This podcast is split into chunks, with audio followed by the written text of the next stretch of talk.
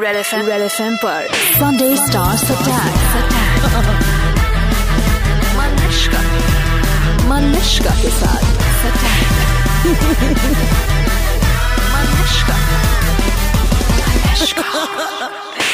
Hi, this is Rani Mukherjee and you are listening to me with my favorite Mallishka only on Red FM 93.5 बजाते रहो red FM पर। शायरी की तो मतलब आपको आदत ही पड़ चुकी होगी, people have been serenading you but I will do it again red FM पर। अय्या इसने हमें कितना लुभाया है, मर्दानी भी है ये, इसने हमें खूब डराया है। वेट कर रहे थे हम कि तुम कब आओगी टीचर जी हिचकी में, अब तुम हमें क्या सिखाओगी। Welcome hi Malishka my darling, आप इतने क्यूटी हो यार, स्वीटी पाए हो नहीं। और आपकी नथ बहुत प्यारी है, सुपर्ब है। पहन ली मैंने, अब क्या पहन ली ना। अच्छा सो रानी वेयर कहाँ, how have you not miss me, कहाँ रही हो तुम? नहीं मैंने बहुत मिस किया, लेकिन एक चीज जो मेरे अभी जहन में आ रही है कि आप बचपन में स्कूल में कैसे थे? मैंने आपके बारे में भी यही सोचा था। मैं स्कूल में I think I was a quite person. Are you? या were you? I say this to my friends, they do not believe me, but मैं स्कूल, मुझे स्कूल बिल्कुल पसंद नहीं था। अच्छा। और आपको एक्चुअली नैना माथुर जैसे टीचर नहीं मिली ना? हाँ। आप बचपन में स्कूल में कैसे थे? But you are quite. I think I love performing, मुझे परफॉर्मेंसेस में बहुत रुचि थी, मगर मैं I think I was Quieter than I am now. नहीं मैं क्यों आपसे ये सवाल पूछ रही हूँ क्योंकि हमारी जो फिल्म है वो बहुत एक अच्छी मैसेजिंग लेकर आ रही है, और मैसेजिंग में ये नहीं कहोगे कि आपको बोर करेगी, आपको पकाएगी जो नॉर्मली पकाएगी। या बिकॉज मुंबईया हो मेरी नानी, fully मुंबईया, born and brought up मुंबईया। तो ये फिल्म जो है ये बहुत अच्छी एक मैसेजिंग लेके आई है, बहुत ही स्वीट स्टोरी है, सेंसिटिव स्टोरी है। It's about teacher student relationship. Also ये फिल्म में हम ये बात बोलना चाह रहे कि जिंदगी में या लाइफ में जैसे सोसाइटी हमेशा एक ऐसे बंदे को ऊपर नहीं उठने देती क्योंकि उनको लगता है कि उस बंदे में ये कमी है या ये खामी है। तो हमेशा आप देखते हो ना कि यार ये बंदा ना ये कर नहीं पाएगा क्योंकि ना इसको ये नहीं आता। हमेशा हम जज करते हैं, वो हमारे माइंड की हिचकी है, हमारी सोच की हिचकी है वो। That's why the book that says book, yes. So हमारे सोसाइटी में जितनी डिस्क्रिमिनेशंस होती है, जैसे कि हमारे स्कूल लाइफ में हमेशा आपने देखा होगा कि जो लोग ज्यादा पढ़े लिखे हैं या जो ज्यादा ब्राइट स्टूडेंट्स हैं वो उनको हमेशा ज्यादा इम्पोर्टेंस मिलता था, ना कि जो बदमाश होते थे। तो हमारी फिल्म ये कहती है कि सब बच्चे एक बराबर है, किसी में अंतर नहीं होना चाहिए, और सब बच्चों को अगर इक्वल अपॉर्चुनिटीज मिले दे कैन ऑल्सो ब्लॉसम। जैसे कि आप अगर आप शायद स्कूल में क्वाइट थे या ये थे, but Nobody could ever imagine कि आप बड़े होके you'll become मल्लिश्का, रेडियो की रानी।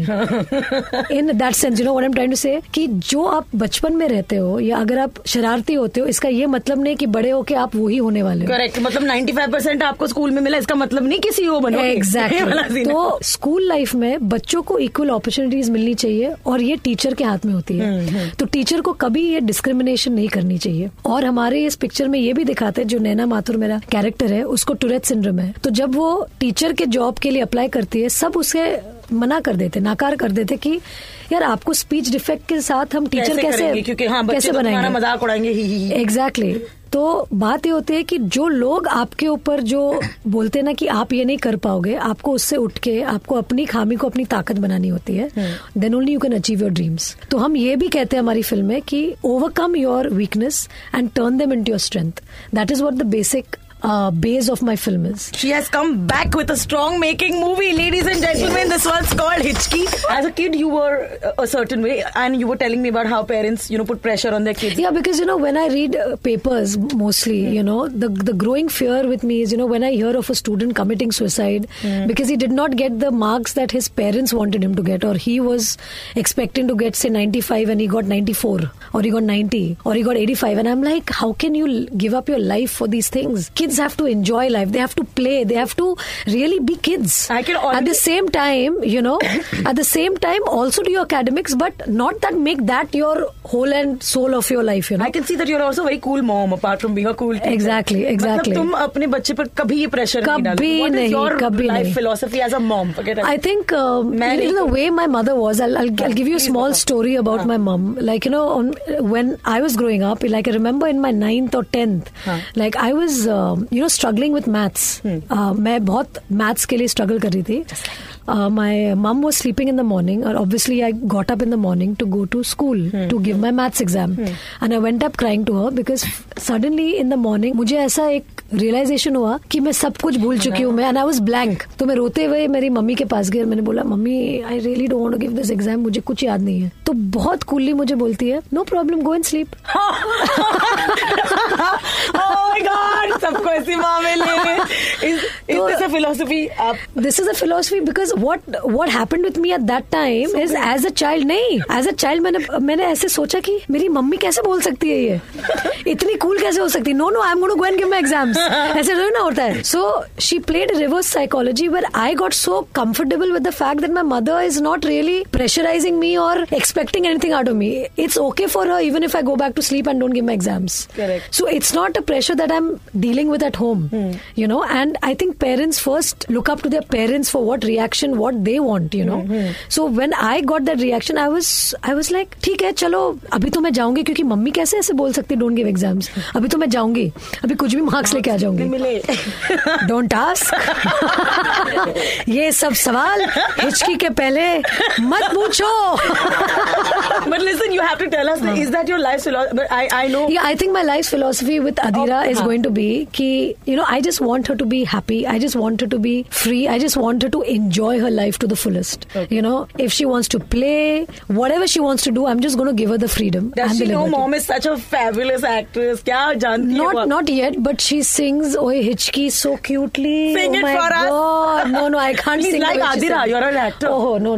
She's just so damn cute when she sings Hichki. And for me, it's a different feeling because, like, you know, when your own child sings your song or is, you know, relating with something that I never imagined. See, when I was single and when I was doing films, like, you know, having a child, getting married was always an afterthought. ठीक है, you know, as a working woman you think कि अच्छा अभी शादी होगी, अभी बच्चा होगा. You always keep thinking that in hindsight. Then it actually, the reality happens to you. That you get married, then you have a child, then your child is growing in front of you, and then the child is suddenly singing your song. And I'm like, and so cutely she'll do my, you know, the hand movement and that thing. It's adorable. मतलब मेरा दिल अभी मोम की तरह है, पिघलते ही रहता है 24 घंटे. Was it tough to leave her and come here? Of course. मैंने सुना है कि माएं, they can't leave their kids to, and it's tough. Yeah, no, it's tough. Lekin abhi, I've got very supportive team where I've requested them that even during my shoot, I finished the film in 38 days and I just gave them like 5-6 hours of like shoot days in the morning and I would reach Adira back before her lunchtime. तो क्योंकि मुझे बहुत जरूरी था कि मैं जो focus करके मेरे 5 घंटे दे रही हूँ उसमें मेरा पूरा फोकस रहे, मैं शूटिंग ठीक से करूँ, give my director my best and then I go back to my child. And the thing is that क्योंकि बच्चे जब बड़े हो रहे ना, you can't miss those milestones. And I remember जब मैं शूटिंग करी थी अप्रैल में, I came back and I saw Adira take her first steps.